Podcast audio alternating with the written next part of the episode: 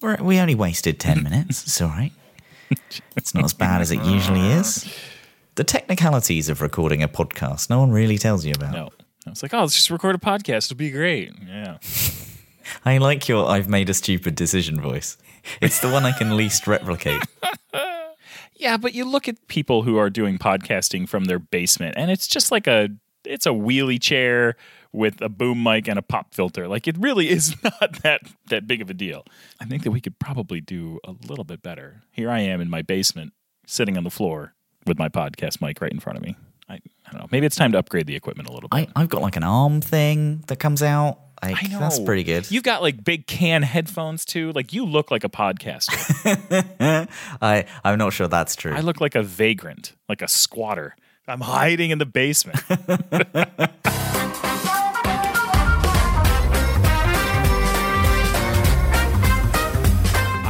recorded a segment for another podcast last year sometime, and I ended up going into our clothing closet. And because it's like, it is perfect sound deadening in there. You walk in there and there's just no, there's no echo. It was great. Oh, okay. So I think we have different ideas of what what that looks like. In my head, right, because British houses are smaller than American houses. Oh, it wasn't a wardrobe. I wasn't Lion Witch in the wardrobe, like ending up in Narnia. Okay. Oh, okay, right, okay. Like a small child hiding hiding from from someone in the bottom of a wardrobe. You're just talking to yourself in there. Your wife just walks over, opens the wardrobe. Michael, what the hell are you doing? You nailed it, by the way. She is one of the only people that calls me Michael. So good job. You, got that exactly right. All right. So should we uh, should we pop into some Watchtower Weekly here? I think so, yeah. The first one is is that Sony announces its bug bounty program. Yes. I have to say, if there is one thing that any company can do to sort of give me more confidence in their approach to security, it is standing up a bug bounty program because it directly incentivizes or de incentivizes the company, however you look at it, to not have security issues because it's like we are going to pay people that are going to find the problems with our systems. And I think that this is such a great a great idea for any company to do. Uh, so, and it's nice to hear that, that Sony is doing this. This was reported through uh, Sophos.com. Sony recently announced bug bounty programs for the PS4 and the PlayStation Network, saying, "quote We believe that through working with the security research community, we can deliver a safer place to play. We have partnered with HackerOne to help run this program, and we are inviting the security research community, gamers, and anyone else to test the security of PS4 and PlayStation Network. Our bug bounty program has rewards for various issues, including critical issues on PlayStation 4. Critical vulnerabilities for PS4 have bounties starting starting at fifty thousand dollars. That's awesome. Like how great. Yeah, you know, just looking at this from a a security lens is great, but like looking at it from a person who builds software lens, like this is going to help so much. Just think of all the people that are in these networks that would help with something this prestigious, right? Yeah. I think they're going to catch all kinds of bugs that they hadn't thought about. I think they are, and I'm I'm not trying to slag off on Sony here. I think that there might be a bit of a like a an influx of critical vulnerabilities in the beginning. I think that people may find some. I think that there may be some low hanging fruit. Let me put it that way. oh yeah, I think that's probably true. They've also got you know a major platform coming out sometime this year. Is it this year the PS5 comes out? Oh my gosh, it's this. It is supposedly this year, and I'm gonna buy one right away, day one. Yeah, yeah, yeah, me too. I think the thing that most makes me feel old is that I started on the PlayStation 1 and they're now on 5. And it's been like one release every 4 years or something, hasn't it? Like it's Yep. oh yeah. Yeah. Do you um do you think bug bounties are kind of becoming more mainstream? I don't think that we hear about them enough. I really don't. I, I believe that they're starting to pick up a little bit of steam, but I, I think that they've got a long way to go to be sort of the norm. I think that community can also grow. Yeah. The the the HackerOne, the Bugcrowd, all of these programs, you know, they they have a decent amount of talented people in there, but there's room for growth there. Yep, absolutely. Uh, how about Google? Google will delete your data by default in 18 months. Boy, this is just a clickbaity headline if I've ever seen one wired. I mean, really, like, come on. Starting today, the search giant will make a previously opt in auto delete feature the norm. At its Worldwide Developer Conference in late June, Apple introduced a litany of new security and privacy features that fit into what the company calls its four privacy principles. Today, Google is announcing its own privacy focused improvements as well, under what the Google CEO Sundar Pichai says are, quote, three important principles of privacy. So Is it because they've missed off tracking? probably. Is it because they've missed off like advertising? Yeah, almost certainly, right? we're not we're not ready to cede uh, ad tracking. Sorry. Google already announced security and privacy upgrades to Android 11 earlier this month, but Wednesday's changes focus on the data that Google services like Maps and YouTube can access and how long they keep it for. So this this is, must be metadata i'm assuming sort of like usage information and stuff like that this isn't this isn't people's data like they're not going to go and like delete your posted youtube videos this is about Yeah, I, I don't think this is the kind of stuff that you really you really need. right Right? This is like uh, your YouTube search history. yeah And, and once you've searched five things and, and the list goes to five or whatever it goes to these days, like that sixth thing, you're, you're, you're not thinking, oh, I'm just going to have to go back and find that.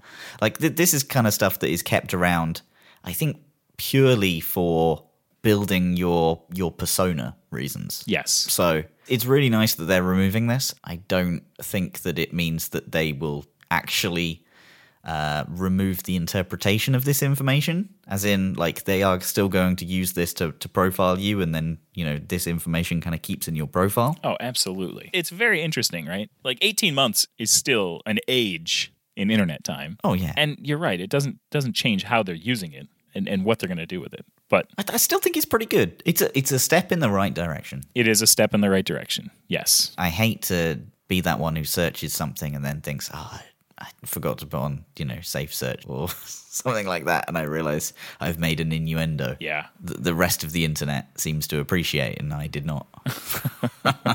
Yeah. It's like how long is that Macho Man Randy Savage search going to come back and, and bite me, you know, for the next It's only 18 months now. uh, anyway, yeah, neat. Apple catches TikTok secretly spying on millions of iPhone users. I mean, okay. Again, That's another clickbaity headline. come on, Forbes. So this is with a feature in iOS 14 that it kind of pops a little toast warning on the screen saying whenever an app reads the last thing in the clipboard. Yep. A number of apps, it was not just TikTok, have been using that copy the clipboard, see what's on it, paste it back, that type of activity to do features. To do things like, do you have a URL on the clipboard? Should we react to that somehow? Yep. yes, they could be using it to secretly spy. Yes, they could be secretly spying in a million other ways. um, I, I actually think this has been massively blown out of proportion. Yeah. I think the the visuals of this are great because the screen recordings of you know the toast popping up like every time you hit a character because it's checking whether you've got anything on the clipboard. Honestly, this is one of the times where I feel like it's not snooping. like it's probably fine. It is probably looking for things like, you know, URLs on the clipboard or something similar. According to TikTok, the issue is triggered by a feature designed to identify repetitive spammy behavior. So they're actually using it to like catch people who are pasting something onto the clipboard and putting that in every one of their videos. Interesting. So, uh, yeah, it's already submitted an updated version into the App Store, removing the anti spam feature to eliminate any potential confusion. Yeah, I think the visuals of this look worse than the reality. At the end of the day, this is one of those things where Apple took a step to make certain types of behavior more transparent to the user in a very unobtrusive way. And immediately highlighted a bunch of, of usage that made people go, why is it doing that though? And it's causing a change in behavior. Like this is beta software. Like this was just announced a couple weeks ago.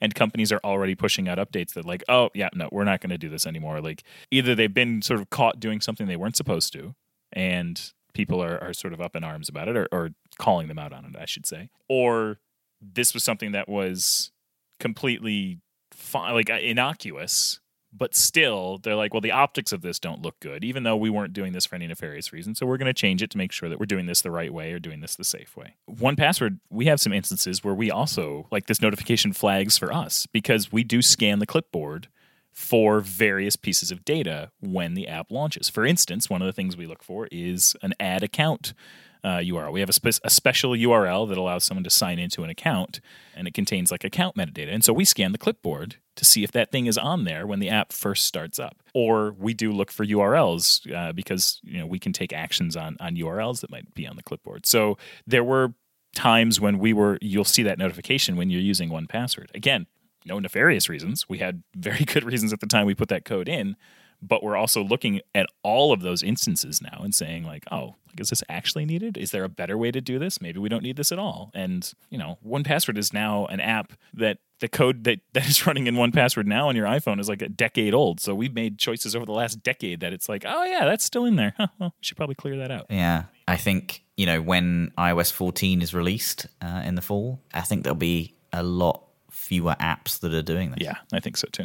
Did you talk to Troy? We did. Yeah, it was a bit too early in the morning for you. Uh, so you didn't you didn't turn up at what? What was it for you? About four? About four, yeah. I mean, four isn't too bad. You can wake up at four. I wake up, have a beer with Troy. You know, I- that's cool though. I'm glad. I, I think I've only gotten to talk to Troy like once. You two are buddies. Uh, I I don't really have that kind of relationship with him, unfortunately. Yeah, we, we did go mini scootering. I love it. in Norway once, which is which is still uh, a very amusing thing because there are tram tracks in Norway, like Toronto does. So we were mini scootering along, and uh, we don't have them in in England because they're illegal. You, you can't ride motorized vehicles that aren't licensed. So you're talking like electric scooters, like the kind you just find on the street in San Jose? Yeah, yeah, yeah. Those. Yeah, okay. Uh, Yep. We don't have those. They're illegal for some reason that the law came in in the 1800s. But anyway, Oh uh, they're incredibly dangerous over tram lines. And there was Troy and our, our CEO Jeff plowing over these tram lines, like basically jumping a deep canyon in the road. Uh, and there was me basically stepping off. Pushing my scooter over by hand and then getting back on it. And I, I think I looked rather ridiculous. And getting left in the dust. yes. Oh, yeah. Those things fly. That's fantastic. So Troy needs no introduction, but we'll give him one anyway. He is the creator of Have I Been Pwned, an all-round security expert as well as regional director at Microsoft. Troy has worked alongside 1Password for many years and has joined us on the podcast before and in one of our first ever episodes, I think. So it's great to have him with us today. Well, thank you very much for having me back. And in fact, I was talking to uh, to someone else in another interview about 1Password today, and so, so you know we got this good relationship, and you know the 1Password appears there on the front page. of Have I Been Pwned? But I still pay for it. you know, like I still go out and buy it every year with my own money, as I had always done before we had a relationship. That's great. So I'm I'm actually going to dive straight into the fact that it's been 18 months since we last talked, and has anything changed about then uh, with with data breaches? Right. I, I mean, a lot's changed in the world, what has changed specifically about about data breaches? Are there any uh, new trends or new surprises? I see we've had quite a few in in this month alone. Well, you know, the immediate thing that comes to mind is I'm seeing a lot more breaches of Elasticsearch instances, and we, we almost seem to sort of go through phases, right? Where a few years ago it was it was Amazon S3 buckets left open, and then obviously uh, Amazon made a bunch of changes around highlighting and making more visible the fact that you might have a bucket open and, and you shouldn't, and that sort of got better. And then there was a whole bunch of uh, MongoDB, and there was a period there where people were just sort of finding MongoDB exposed via indexes such as Shodan, and then just ripping them apart. And now Elasticsearch seems to be the new thing. And I, I kind of wonder if it's as a new technology gets traction and popularity, everyone jumps on it very quickly. And then later on, they go, oh, yeah, yeah, uh, passwords, you know, on, on our MongoDBs and our Elasticsearches and things like that. But it seems to almost take a while for good security posture to catch up with the technology. So, would you say it's more kind of, you know, people leaving settings undone than like a popular vulnerability that gets exploited on every kind of single instance of that? Because I do see a lot of, you know, when a vulnerability is, is made popular, I'm going to say, mm-hmm. the amount of instances of that getting exploited is quite high. Do you think it's similar or do you think it's it's something to do with not that much education around when these things are, are left open or not? Well, I mean, in, in these cases, we're talking about configuration, right? Like people have just literally not put passwords on their things. But it's a little bit more nuanced than that as well, because by virtue of someone else being able to pull that database off the internet, it means that not only did they not have a password on it, but it was sat there facing the public internet as well. And as much as I can sort of be a little bit sympathetic to how easy it is to make one configuration change that's wrong, I think there's a bigger picture here around do we really want just a single point of failure, which is having a missing password, or should this thing be in a DMZ or something like that as well, where it's not actually sitting there facing the World Wide Web? So, the thing that I want to talk to you today, kind of specifically about, is kind of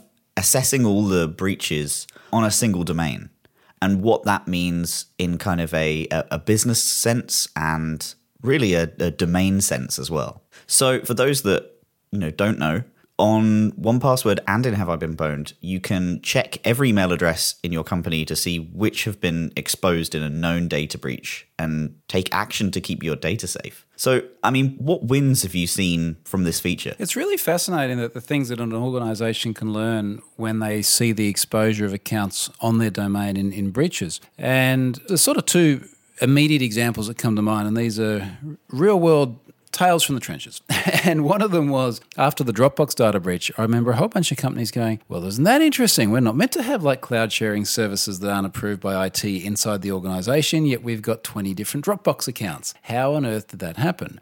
And that, of course, then raises all sorts of other questions around how are they able to install this on their PCs? How was the traffic able to get out through firewalls? But that was one of the things that sort of struck me the visibility into the sorts of services that people might be using, which could put the organization at risk. And then the other one, which is, uh, I think it's fair to say, the most notorious data breach that we've seen to date was around Ashley Madison. And imagine the discussions people in organizations had to have around that. And uh, look, all the salaciousness of it aside for a moment, I just found it really fascinating watching the way different organizations handled this. So some companies said, okay, well, we've just identified, you know, a few dozen people in the company, depending on the size of it. And I tell you what, some of those big companies had a lot of Ashley Madison people on it. But then they have to have this discussion about what do we do? Now, some companies I spoke with said, look, we just don't even want to have that discussion. Like it's just it's way, way, way too uncomfortable for us. It's, it just opens up all sorts of issues, HR, so on and so forth. Other companies said, look, we are going to contact anyone who we feel is a high risk individual or puts the company at risk, such as uh, an executive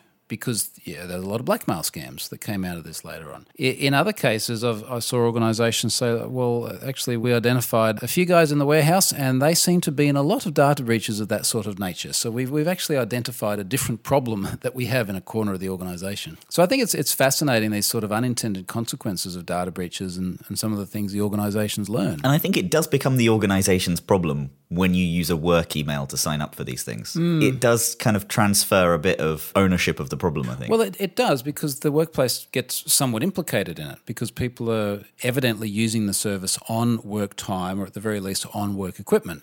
So, what does that then mean? and it's, it's also not clear cut. One of the responses I remember actually about Ashley Madison is is someone said, "Look, this is ultimately a relationship website, and okay, there's a very particular sort of relationship, but it's a relationship website that is within the realms of our acceptable use policy. Now, evidently, there's lots of cultural differences around different parts of the world as to how they might view that sort of thing, but you know, like fair play, this was their position on it. So I, I thought that was kind of fascinating as well because many organizations do have a concept of people being able to use certain non work related services, maybe they do their banking over their lunch or something like that. If it's, let's say, a more mainstream dating service, maybe they want to do a bit of Tinder in their coffee break, maybe that is okay. So it's, it's just sort of interesting how different different organizations are as well. Yeah, I mean, absolutely. We use mostly our laptops for everything. I mean, personally, I, I have one laptop and I do both work and everything else on there. Not Ashley Madison, but you know, it's the, the the lines between that are, are, slipping. And I, I think one of the things about breaches on a on a single domain and this feature as a whole, it really does allow that kind of insight into actual issues without kind of being prying, without, you know, invading the, the privacy of, of employees. These things are, are public anyway. That's an interesting line that this report doesn't cross. It's interesting, even the position of public, because it then opens up this whole other can of worms. Is just because the data is out there, does it mean that an organisation, for example, should be able to, to pull it and see which of their employees might have been in a, in a breach? But then you look at it from the other side and you go, well, it's kind of the organisation's email, and they really do own the email. And remember all the terms and conditions that you agreed to when you took the job. Yeah, yeah, there was a bit in there about the company owning the email. But yeah, then privacy, and it's uh, look, I mean, it's, it's a fascinating area, and it's, it's, a lot more nuanced and multifaceted than what I think most people think it is. So when a company runs a, a report like this, and kind of finds out all the information that they need to. You know, a corner of the organization are using Dropbox. They have a bunch of people inside a data breach. You know, Foodora, for example, was, was the most recent one.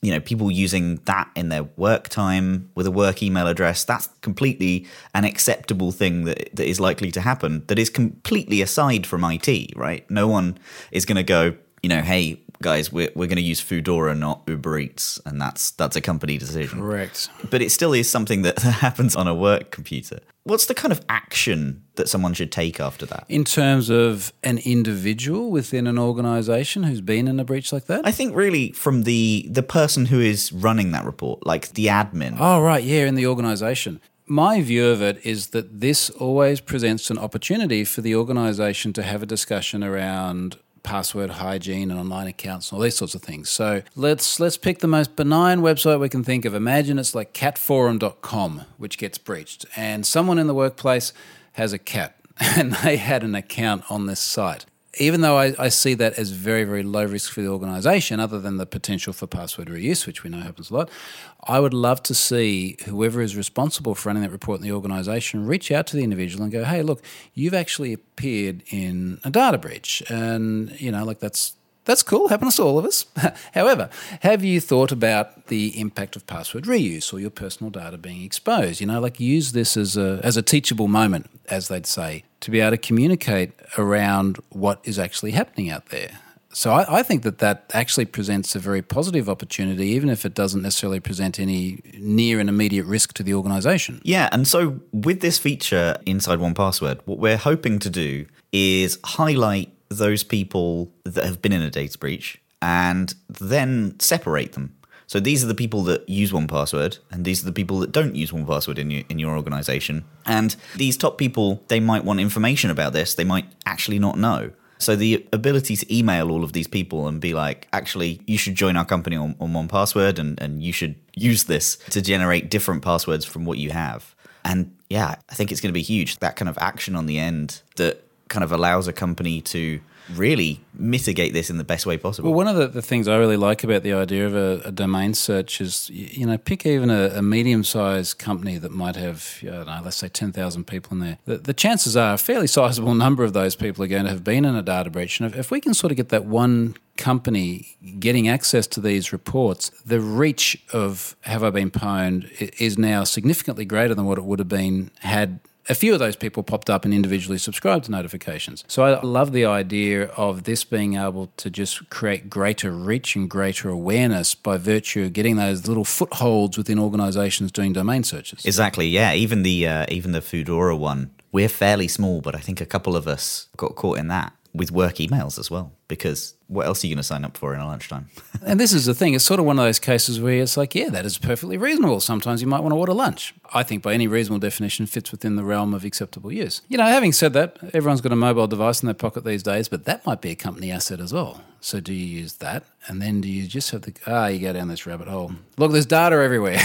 Let's just agree on that. That does bring me up of the, uh, the next question what can we do to stop these happening at a software company level? What's the things that we should take that perhaps 1Password takes incredibly serious, but other companies that might not be their priority? What's the things that we can do to really highlight inside our companies to stop these data breaches? I think it really depends on which part of the problem we're looking at. So, are we looking at the part of the problem which is that there are security vulnerabilities, or as we discussed earlier, misconfigurations, and we sort of tackle it at the source? Or are we looking at the other part of it, which is look, we're, we're going to be pwned as individuals. What can we do in advance to mitigate the risk of that? I think both are probably worthy discussions. And just to put them both succinctly, the first part is very much around combination of training of the software professionals and the sysadmins who are responsible for these systems, as, as well as more automation around things like monitoring. Do we have any new devices suddenly stood up on company assets or, or on company cloud services? There's a sort of a good starting point there. And then, of course, for individuals, being very conscious about how much information is shared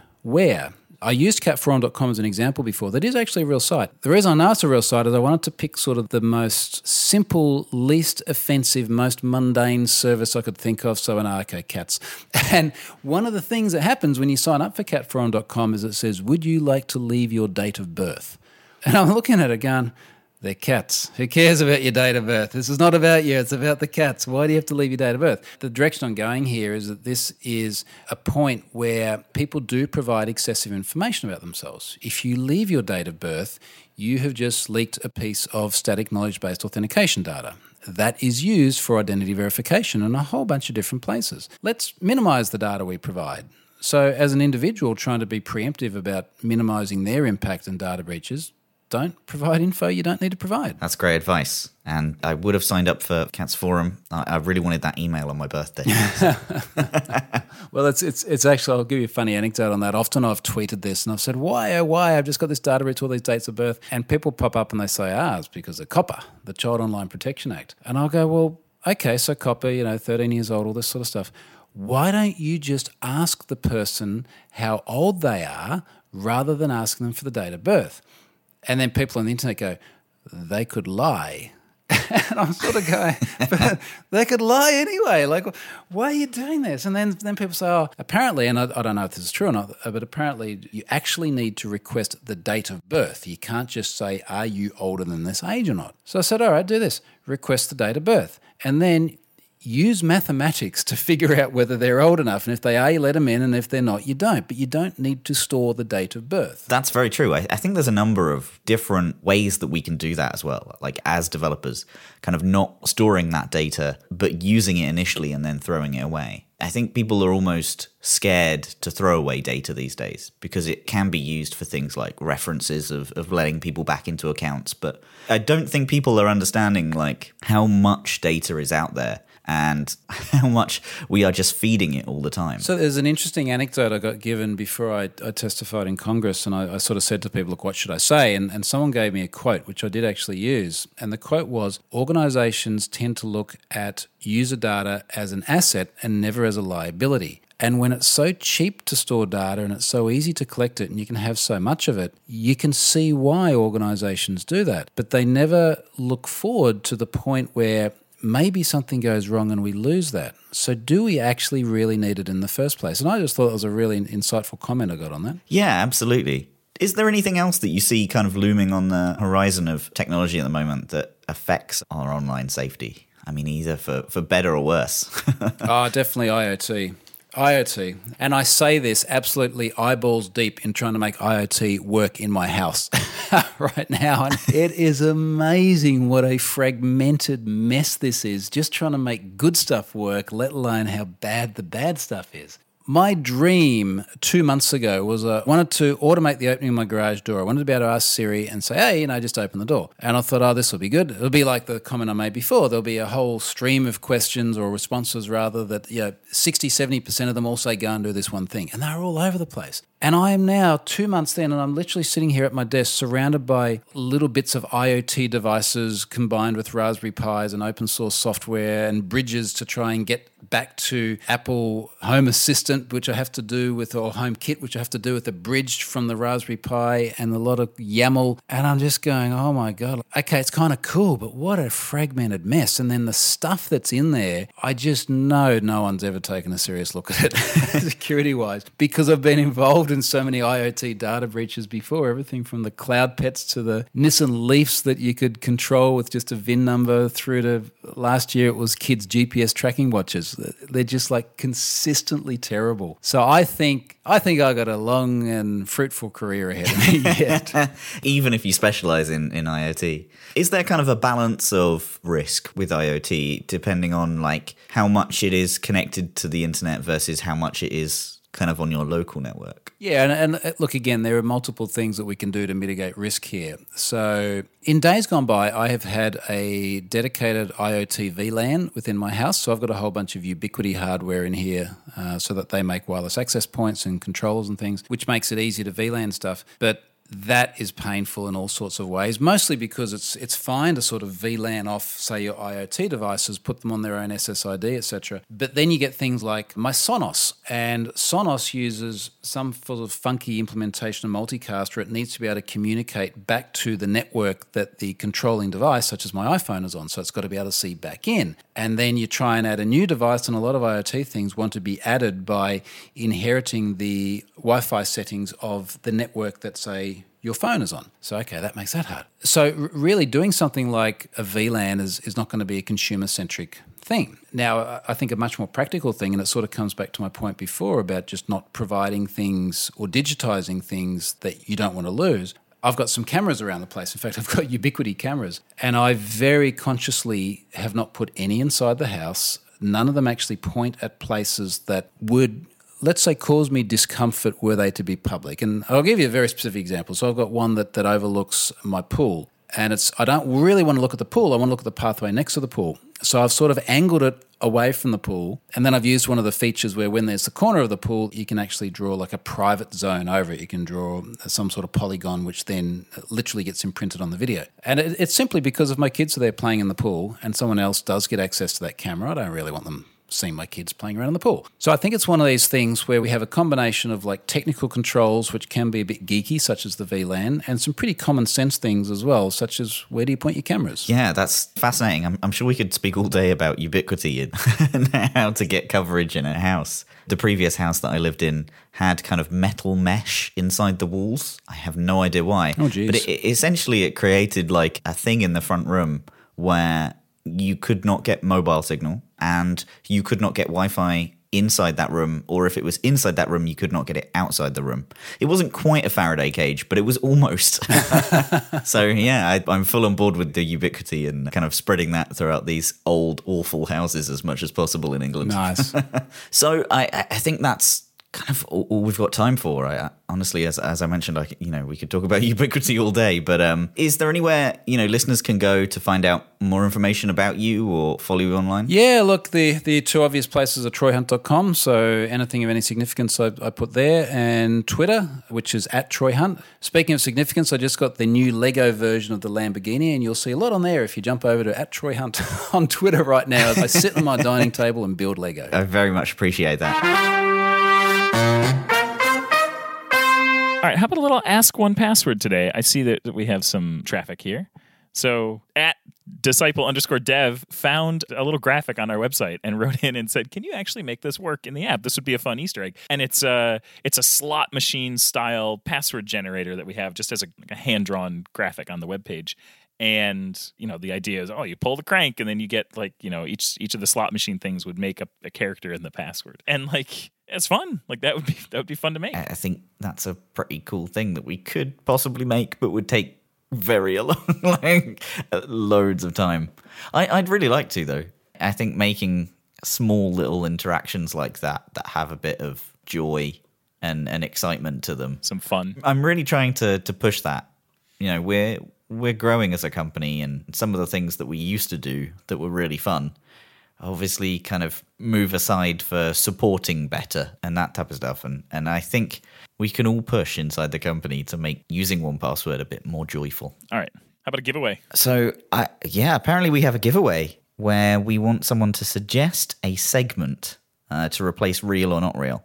I'm I'm not sad that real or not real is going. I think it's played its part. It has. Yes. Yeah. And you're doing the one this week, right? So I think that's going to be the nail in the coffin. I really. think it's it. Yeah, like if it's come to the point where I'm the one that's having to come up with the real or not reels, you know that it's at its end. That's the death. So our, our favorite, we're going to send some some swag out. I've got like a stock stockpile here. So uh, yeah, use the ask 1Password hashtag or, or email us at media at 1password.com. And yeah, depending on the day, I might answer that email uh, or someone else might do it. Yeah. So I, I think it's time for the uh, real or not real Roo edition, possibly the penultimate time that we ever play this game. I think I think this might be it. Yeah. Um, so this one requires uh, there's a bit of domain knowledge uh, in this one, and I did include a link. Okay, well, uh, I'm I'm glad that we both come from you know fairly separate cultures, and and so, so I have no idea of of things that you have an idea of. Uh, so first of all, do you know what dum dums are? I don't know. Okay, well go ahead and just click the link. Okay, they are small. Um, I have to describe it for everyone now. Apparently, uh, dum dums are small lollipops here in the United States. They are ubiquitous. Almost any child, any person in the in the states will know what a dum dum is. Uh, they're just small lollipops. Okay, Okay, I, and they that. come in lots of different flavors. One of the flavors of Dum Dum is mystery flavor. So like there's every Dum Dum has it's individually wrapped and it has, you know, strawberry or like tangerine, you know, whatever. Um, blue raspberry. And then there is a mystery flavor of Dum Dum. Like you get you pull it out of the bag and it says mystery on it. It's got a question mark on the wrapper and the flavor is a mystery, okay? Mystery flavored Dum Dums are made when the factory switches from one flavor production run to another and are the result of combining the end of one flavor's mix with the start of the next flavor's mix. Oh, okay. So picture you have a candy factory. That candy factory churns out hard candies of various flavors. I mean, surely you can make a really bad mistake there. Because the, the two that I'm looking at are cotton candy and sour apple. Mm-hmm. Mix those two together. That sounds grim. I mean, maybe, but it's also all just sugar. I, I've also done the maths. For a hundred dollars, which is like I don't know, I can buy thirty pounds of these lollipops, and that's one point three million calories. Yeah, that sounds right. yeah. That, that I mean, that's a bit more than my daily allowance. I think so. Yes. That's wild. Yeah, we have a we have a sack of these upstairs in the pantry right now because it's quarantine, and so I just buy like random fun foods to eat to make us feel something. Dum Dums were one of those things. I'm gonna say this is true because are, are there multiple mystery flavors? Because there would be like a different. You wouldn't be like, mm, I I like this mystery flavor because it would be different every time because they change from different things to different things. Correct. So the the way that they must create that mystery flavor is be like, yeah, let's uh, let's change the vat of corn syrup. Yeah, that's exactly right. Yes, this is true. Uh, this is how. So instead of like stopping a production run and cleaning the machine out and and like then going on to the next flavor and have that be a pure thing, it's an amalgamation of the end of one run and the beginning of another. It's kind of genius, really. It really is. Yeah. It's otherwise like what they end up with like quarter batches that they just have to throw away. Like what a great way to sort of capitalize on on what would otherwise be sort of a, a cast off. Well, listen, this was a callback to how this show started, Matt. Just you and me. Recording for far too long and having to cut way too much out. yep. But uh, so it was it was nice, but I miss Anna. There's something about her presence that grounds us. yes. So yeah. Until the next time. L- love you, man. Love you, Rune. It's been a pleasure potting with you. Absolutely agreed. Agreed. I can't wait to cast again. Bye bye.